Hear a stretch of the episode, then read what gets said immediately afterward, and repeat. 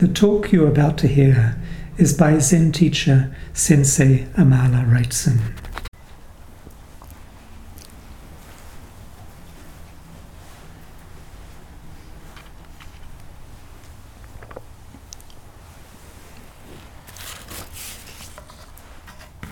Today is the 14th of August 2018, and um, we're going to continue this evening with um, a talk in a series that I started some months ago um, on our long ancestral line. Um, this was a, we had a request when we did some brainstorming at the beginning of the year. People wanted to have more background on the different chants we do.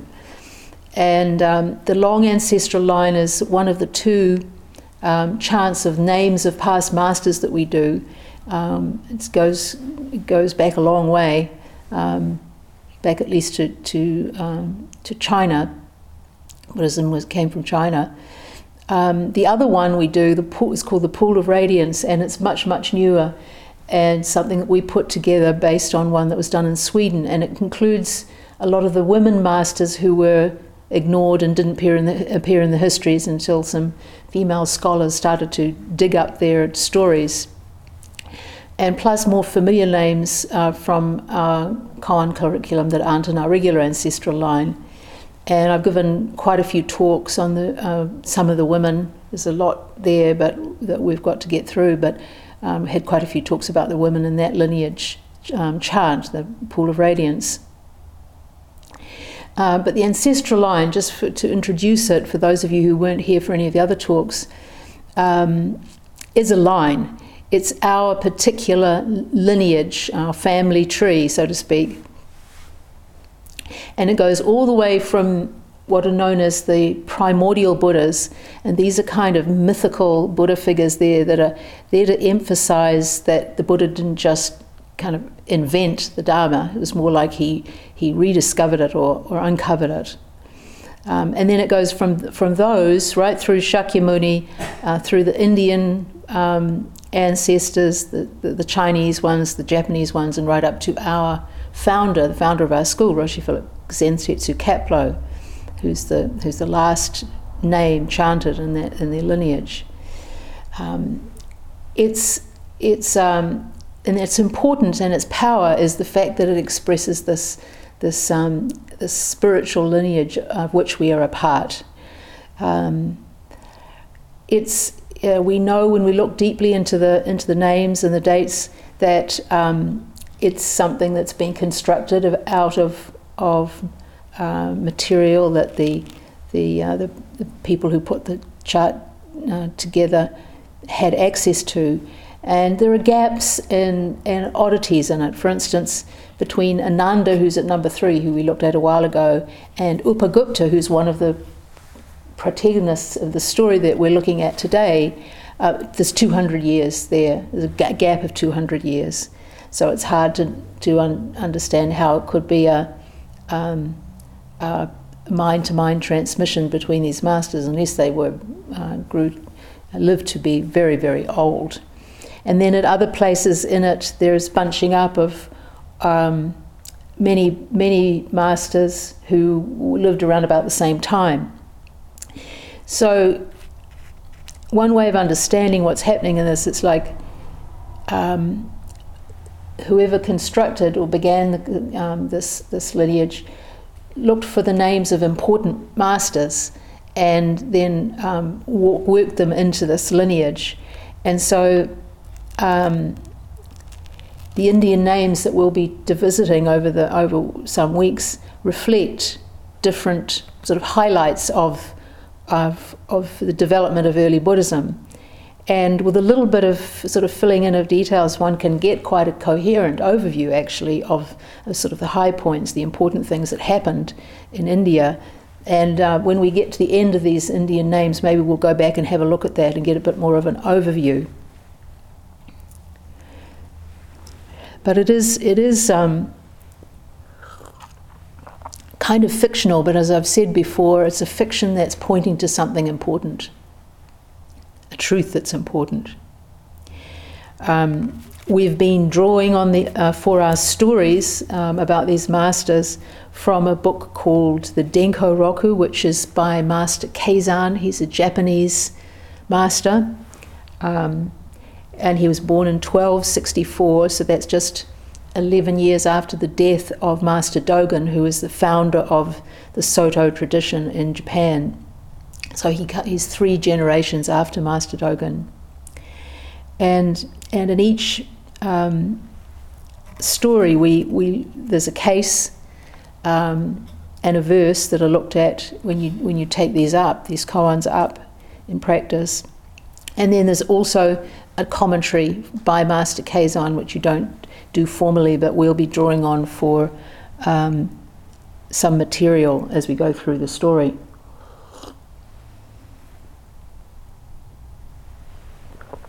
So today we're taking up case number six, which is um, uh, Dritaka.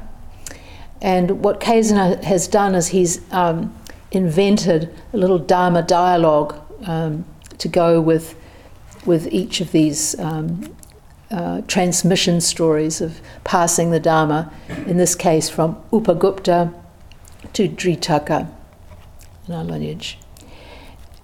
We, um, let me just first of all read the case in the verse and then we'll look a little bit about the two, two characters here. So here's the case, the story. Dritaka said, One who leaves home and becomes a monk has no personal self and no personal possessions. And because the original mind neither arises nor ceases, this is the eternal way. The Buddhas too are eternal. The mind has no form, and its essence is the same. Upagupta said, You must realize this fully through your own enlightenment. At this, Dritaka had a deep realization. And then Keizan's verse you must realize by gaining the marrow that your enlightenment is clear.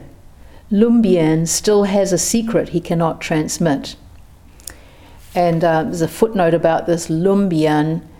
Um, it's a story from the Taoist sage Chuangzi that there was a wheel maker whose name was Lumbian, and he he couldn't transmit every secret of his wheel making art even to his own son. And so it's said that he um, kept on making wheels himself until he was in his old age.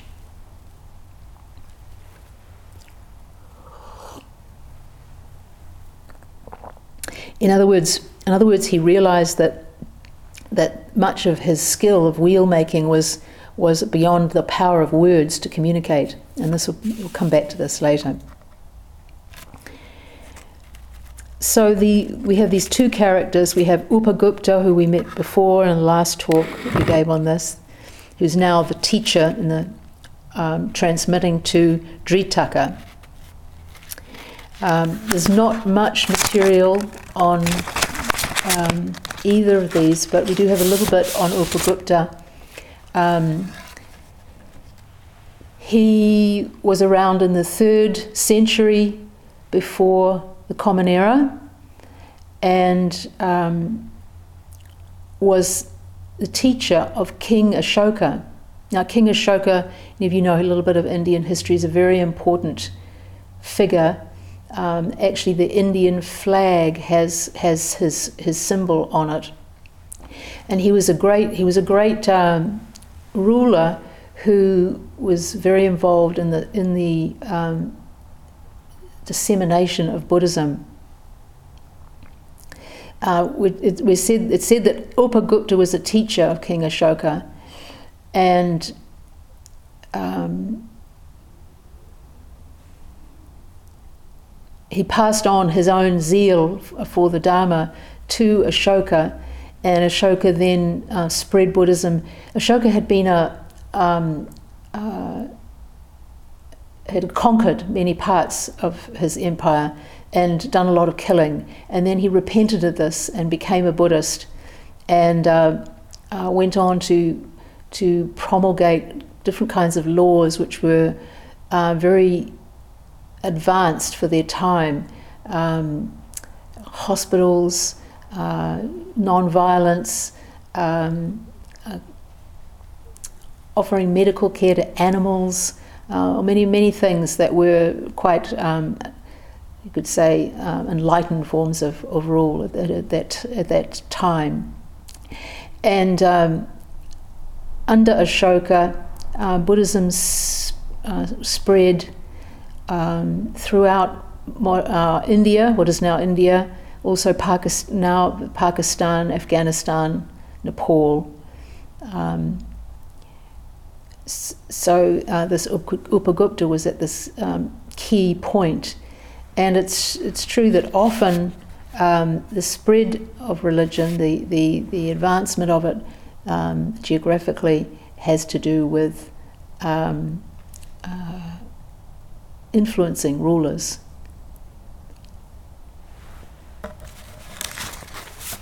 So uh, not not all that much about Upagupta and and uh, even less about Dritaka.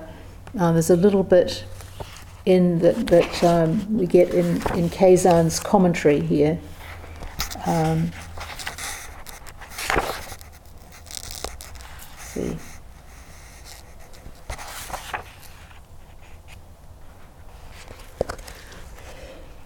Uh, Kazan says that he was from the kingdom of Magadha, which was um, an important kingdom also at the time of the Buddha, earlier. And then there's a story of, of a dream that his father had um, when he was when his son Dritaka was born. When he was born, his father dreamed that a golden sun appeared from the house and brilliantly illuminated heaven and earth. In front was a large mountain decorated with seven jewels. On top of the mountain, there was a spring which gushed forth, flowing copiously in the four directions. When the master first, this is Dritaka, first visited Upagupta, he recounted this. Upagupta told him the following The large mountain is myself, and the gushing spring is you, arousing prajna insight. Prajna is like transcendent wisdom arousing prajna insight and penetrating the inexhaustibility of the Dharma. The sun appearing from the house is your present entering the way. The illumination of heaven and earth is the presence of your prajna insight. Now, just uh, just to say something about dreams here, that um, dreams can um, when there's a, when there's a great there's a great master about to be born, then um, it's as if archetypal forces um, arise from the deep deep recesses of the mind. Uh, we have the example of of the, of the Buddha's mother who dreamt of being um, uh, touched by the six-tusked elephant. Uh, uh, and after that, she became pregnant and uh, this dream was later interpret, interpreted by wise men. Um, and the, so, this dream that um, uh, father had is kind of pointing to um, how exceptional his son was to be. And I had this um, beautiful image of um, the spring on top of the mountain gushing forth in the four directions. The the name Dritaka's original name was Gandhahastan, which means fragrant elephant. it's quite a quite a uh, lovely image. But then he was given a new name because of this dream. He was given a new name, which was Dritaka, um, intimate with the limit of reality. So when um, Dritaka heard what Upagupta had said about the, what the dream meant, he then um, offered a verse. He said, From the lofty mountain of seven jewels, a stream of prajna insight gushes always. It transmits the taste of true Dharma and brings deliverance to those who respond. Stream of prajna insight gushes always.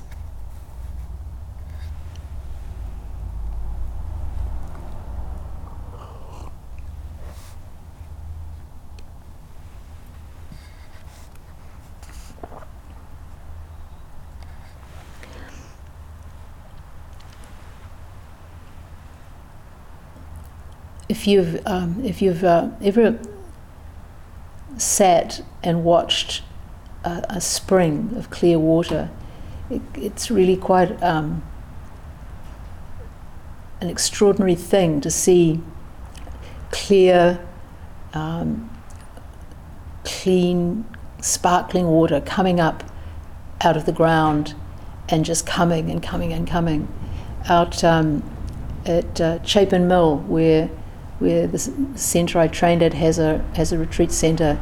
There's a spring like this, and it's it um, never goes dry. It just keeps bringing forth this pure, clear water. And so it's a beautiful image for um, the, the teachings that they're not something we have to manufacture, but um, are pouring forth in uh, moment by moment, endlessly, inexhaustibly. So Upagupta replies with a verse talking about gushing forth. I hope you can all hear me over the rain. Uh, please just wave if, if I need to go louder. So Upagupta replied with, it, with a verse I transmit my Dharma to you and you will manifest great prajna insight. A golden sun appears from a house and brilliantly illuminates heaven and earth.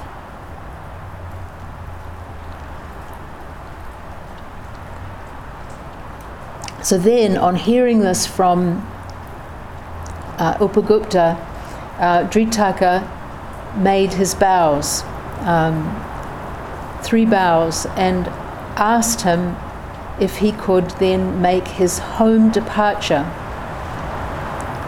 So, um, home departure is, is a way of talking about becoming a monk. Uh, monks are sometimes referred to as, as home leavers. And it, it refers both to, to actually physically leaving one's home, because monks would, would, would uh, and nuns would um, not participate in, in the lives of their families and all the, the duties that went with that, but they would go and join communities. And um, originally, in ancient India, uh, the time of the Buddha, they wouldn't actually have any kind of permanent home. Later on, monasteries grew up, but at the, the very early stages, they wandered and they didn't, didn't have um, any shelter, which was possible in India. So he says he's really asking if he can, if he, if um, Upagupta will um, ordain him.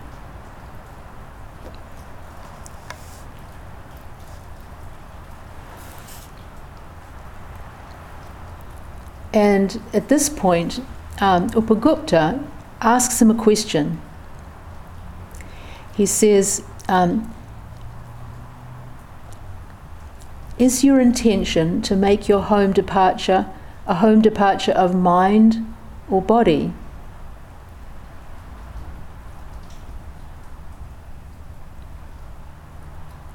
And uh, for people who were here at the previous talk in the series, uh, may remember that um, he was asked a very similar question by his teacher, Shanavasa, who asked him um, after he had been ordained Has your body left home or has your mind? Has your body left home or has your mind?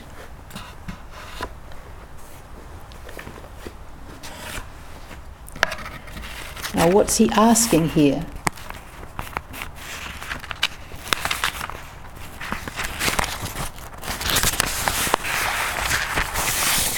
In uh, Master Keizan's commentary on the, on the earlier story, the one between Upagupta and Shanavasa, he says that talking about leaving the home, the body leaving the home and the mind leaving the home are two distinct forms of home leaving. Um, when the body leaves home, that means um, literally leaving home, becoming a monk or a nun, renouncing comforts and family life, taking up um, uh, celibacy, shaving the head, wearing robes, and all of that. And he says, and practicing 24 7 basically.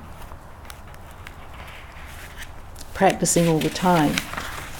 And then he contrasts this with the mind leaving home. And here, what he describes is, is actually um, the life of a, of a seasoned, a mature layperson, lay practitioner, person who doesn't wear robes or shave his or her head or wear special clothes, lives at home, lives in a house, has many world, worldly cares uh, to take care of, but, and he uses this image, but they're like lotuses who are not muddied by circumstances. People who can live in a busy city but be tranquil and pure. People who don't see their lives as distractions to their awakening, but as the stuff of awakening. So they're not attached to enlightenment and nor are they attached to worldly things. He says these are people who've left the house in spirit. You could say they've taken up uh, an interior form of uh, renunciation.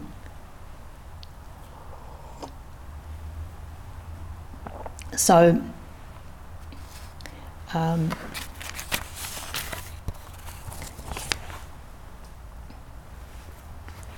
Shanavasa's question, sorry, Upagupta's question, uh, very similar to his teacher Shanavasa's Has your body left home or has your mind?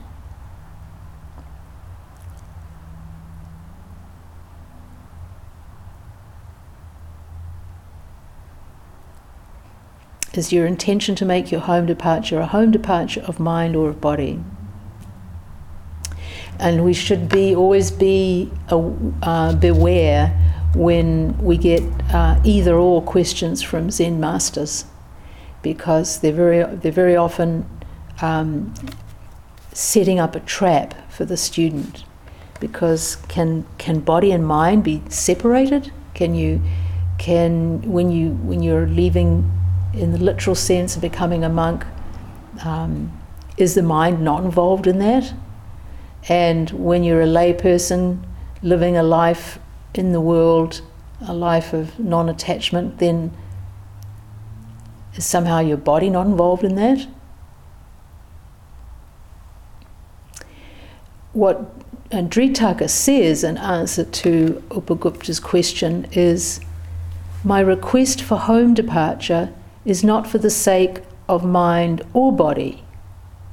So he, he avoids falling into dualistic thinking about mind and body here.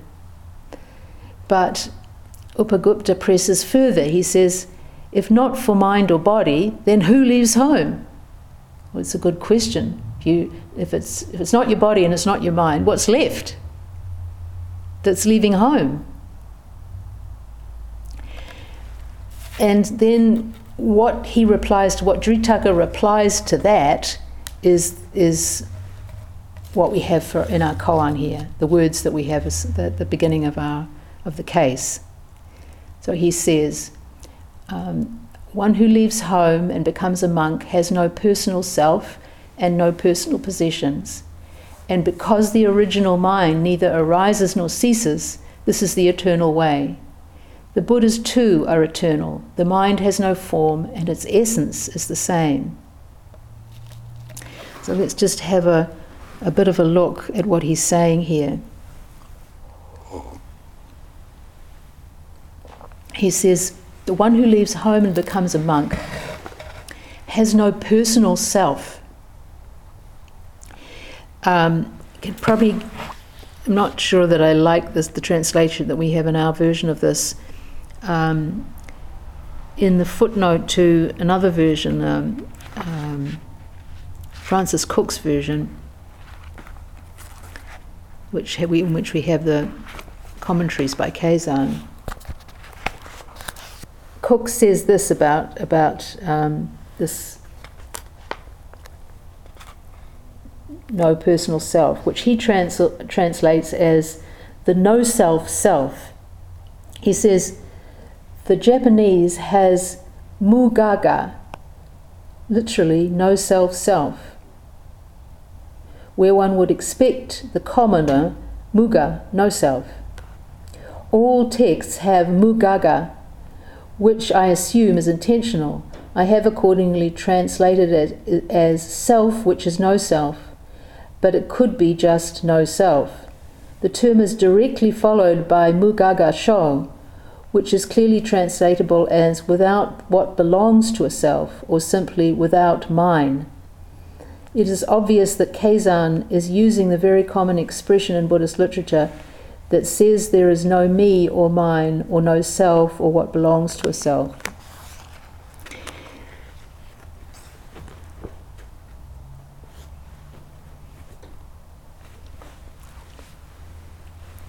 So that he's referring here to an advanced state, in a pretty exalted state in which there's no I or me or mine. Um, another translation, a free translation by um, uh, a modern Zen teacher called Lex who passed away sometime after writing this, um, captures captures the spirit of it well. He says um, he translates these first lines as one who lo- leaves home may gradually become meless and miless, but original mind never ceases to be just itself. So he's giving us a little more space in here by saying may gradually become. We don't necessarily um, uh, come to ordination or to practice having, having completely become meless and myless, no I, me, or mine. Um, but that's the process that we are in in practice. And he adds, but original mind never ceases to be just itself. Original mind doesn't have to um, develop itself. It just is.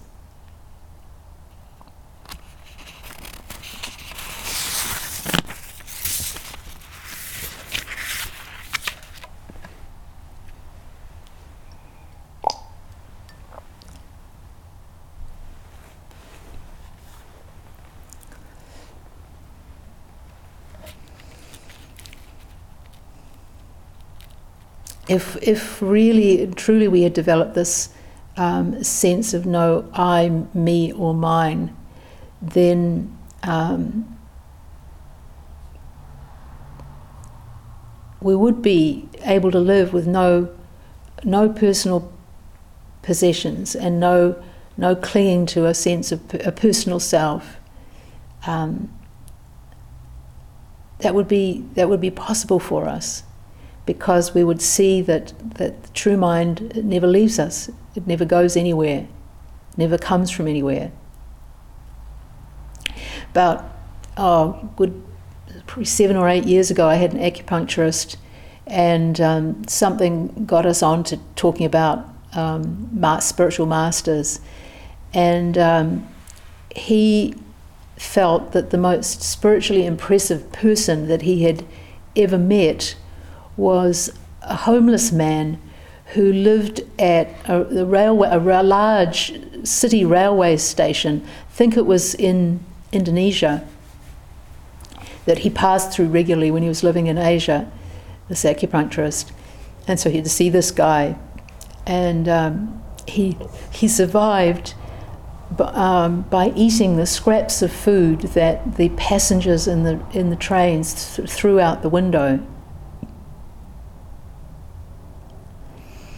But, but really, how many of us are, are ready and able to live like that, truly with equanimity? Um, dropping I, me, and mine, which is another way of talking about uh, renouncing our, our, our attachment to self. It's, it's, it's, ne- it's absolutely necessary on the spiritual path. But um, for all of us um, here, it's a, it's a process we're in. Uh, not a, we're not uh, at, at, any, anywhere near the completion of that.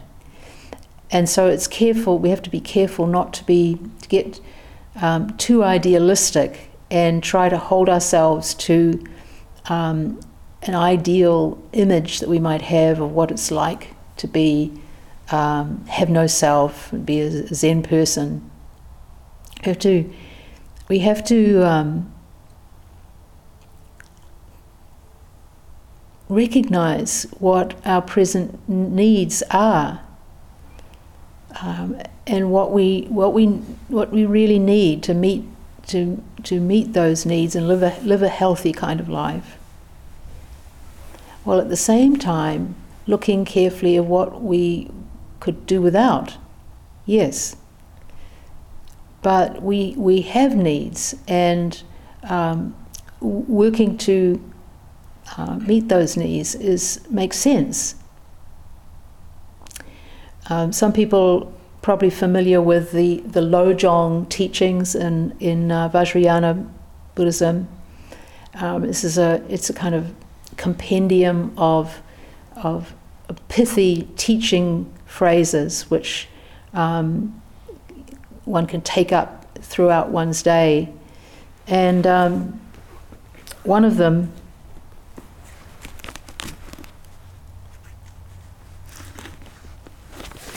is entitled um, um, Acquire the Three Principal Causes.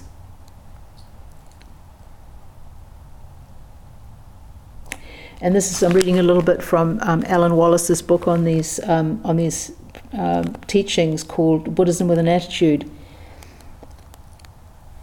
The three principal causes of a flourishing spiritual practice are one, receiving guidance from a qualified spiritual mentor, two, devoting yourself to all stages of practice in accordance with the guidance you have received, and three, assembling the outer and inner conditions necessary for effective pra- practice. Um, and this third one is the one that is, of interest to us here. Um, assembling the, both the inner and outer conditions necessary for practice. So, three crucial inner conditions mentioned are faith, intelligence, and zeal. We need these three to practice effectively.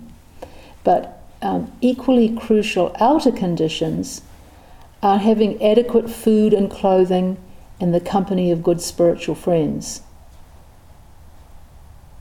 So, um, having adequate food and clothing and shelter, we could say, and a sangha, good spiritual friends, means a sangha to, to practice with. So, and it's seen as being um, a really good karma to have um, the means to to uh, practice adequate food and clothing and shelter.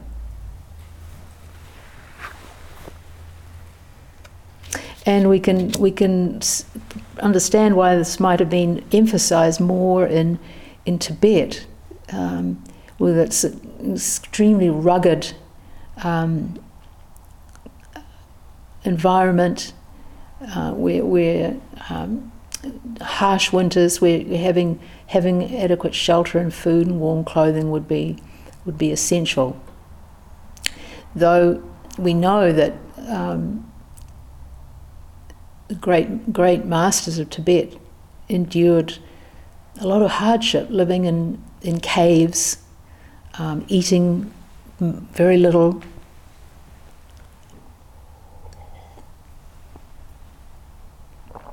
but the bare minimum is needed.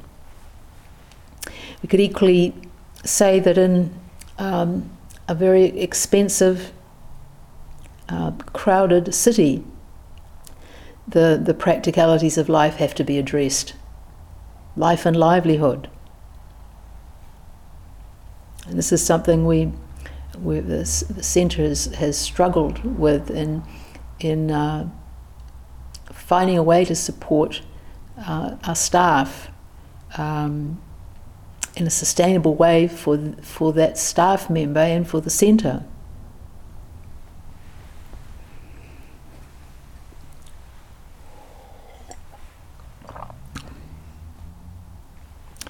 We can we can also in, interpret what Dritaka says um, in a in a more metaphorical way when he says has no personal self and no personal possessions. Um, we can understand no personal self as being not having any ideas about who and what we are. And not needing to, to assert those ideas. Um, not checking on how we um, compare with others, what are uh, um, measuring ourselves and our, what we feel is our worth on the basis of how much money we have, or power, or status, and so forth. Or, or um, spiritual attainments too. But just letting go of all of that, letting go of that um, self and other mentality. And we can understand no personal possessions um, as, as referring to all the opinions we have about the world and others. We can, we can discover that it's possible to drop those opinions, or at least not to always obey the urge to assert them. Uh,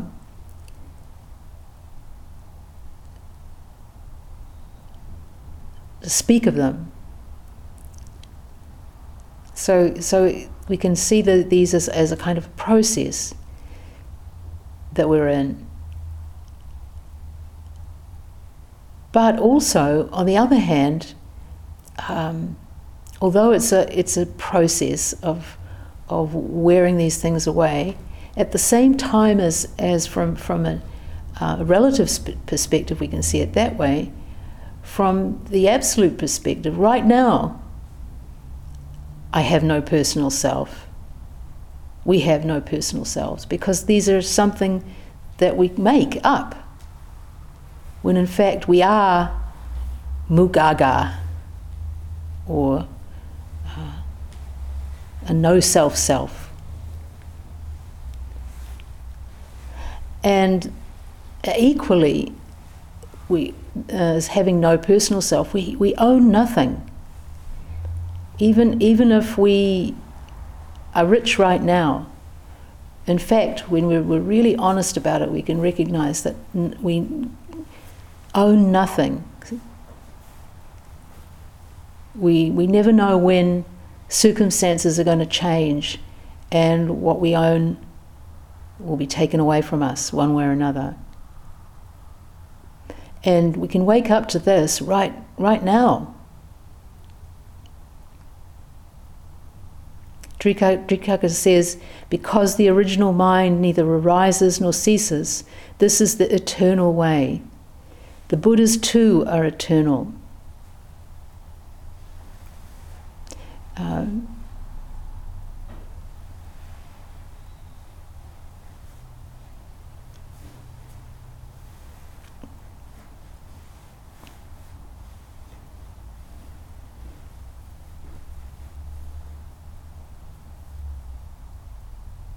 There's, a, there's an intelligence which uh, transcends all the forms it takes.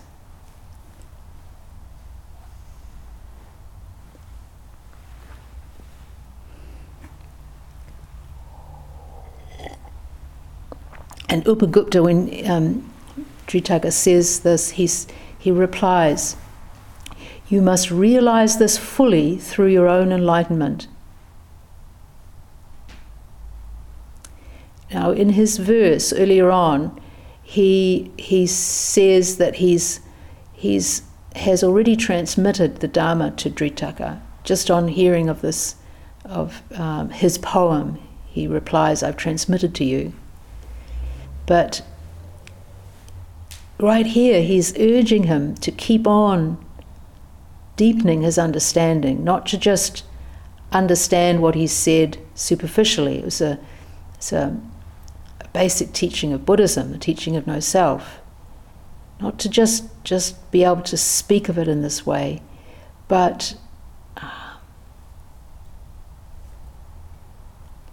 to make it real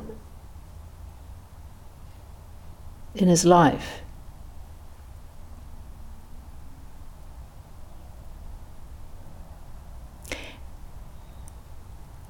Hixon, in his in his discussion of this this story, emphasizes that that when we realize the teaching, we realize it in our own way, in our own unique way, that nobody else has ever realized it before.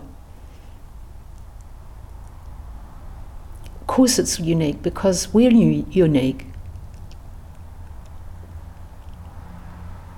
And yet at the same time, this no self self is just our ordinary everyday mind. It's, it's not something uh, special in contrast to what other people experience. It's our birthright. it's it's uh, right there in in us sitting on a mat or um, turning on a light or or lying down to sleep or waking up when the alarm clock goes off.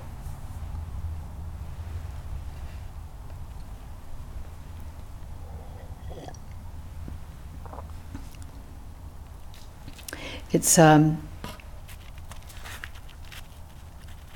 ordinary, and yet it's urgently re- needed that we, we realize it for ourselves and um, pass it on to others.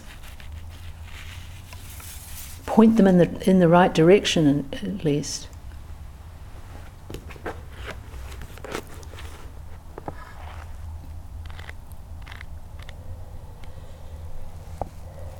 at the end of, of um, Keizan's commentary, he says, thoroughly see the Buddha's face and thoroughly experience awakening and your bright original mind.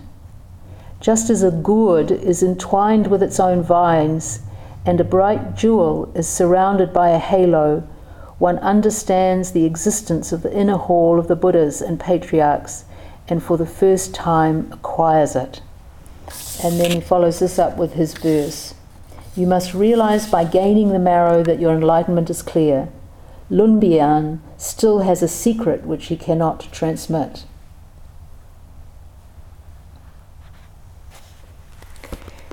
It's, um, it's not enough to believe in enlightenment. Um, because we can't, we can't, it's not, can't be, if it's just a belief, it can't be something that's active in our lives. We have to, we have to realize it, actualize it. Know it, know it in our bones so that we can respond out of it, even when the going gets tough in different ways, when, when things change, when they don't go the way we want them to go.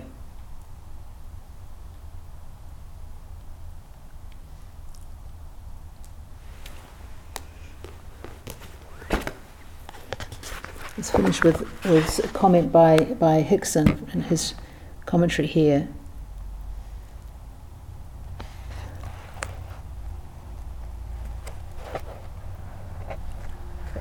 Each sage is a gourd entwined with his own unique pattern of vines. The uniqueness of each mind is not effaced by realization. By awakening, we do not become impersonal principle, but the ever unique no self self. Now we can enter the inner sanctuary of all Buddhas and wander through our own homeland. The essential energy of such awakening brings all 84,000 teachings alive and clear. But each illumined sage, like the Taoist wheelwright Lun Pian, unveils a unique subtlety that was never manifested before and will never be repeated again.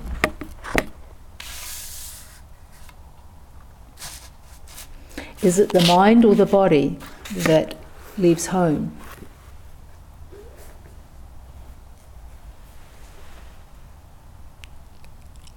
Who is it that leaves home? What is it that never arises or ceases?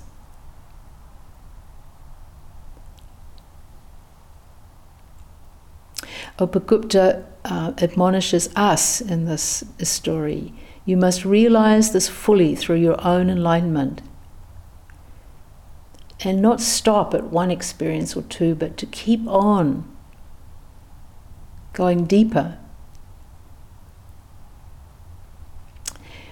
to finish up now with, with um, some lines that many of you will have chanted many times. This is from another chant that we do called the Harmony of Relative and Absolute.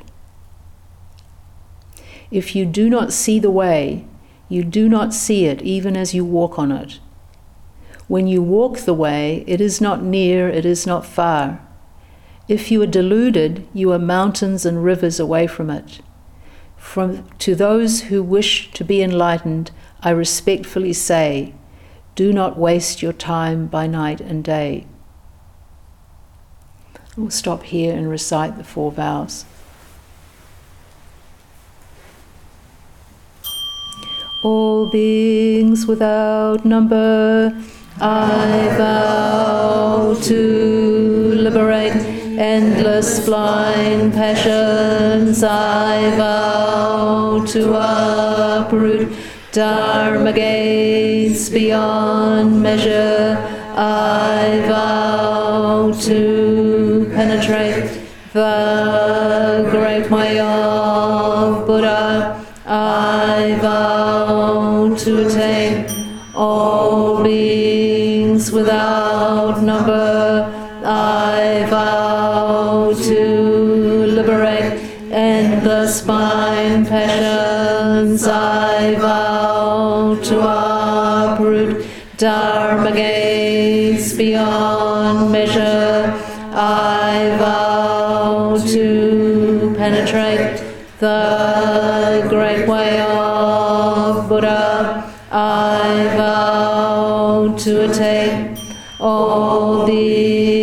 without number.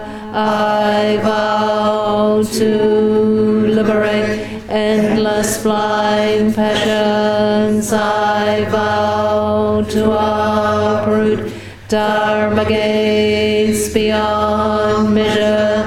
I vow to penetrate the great way of to attain. The teaching you have received is offered freely. If you would like to make a donation to support the continuation of this podcast service or learn more about practice opportunities at the Auckland Zen Centre, please visit www.aucklandzen.org.nz.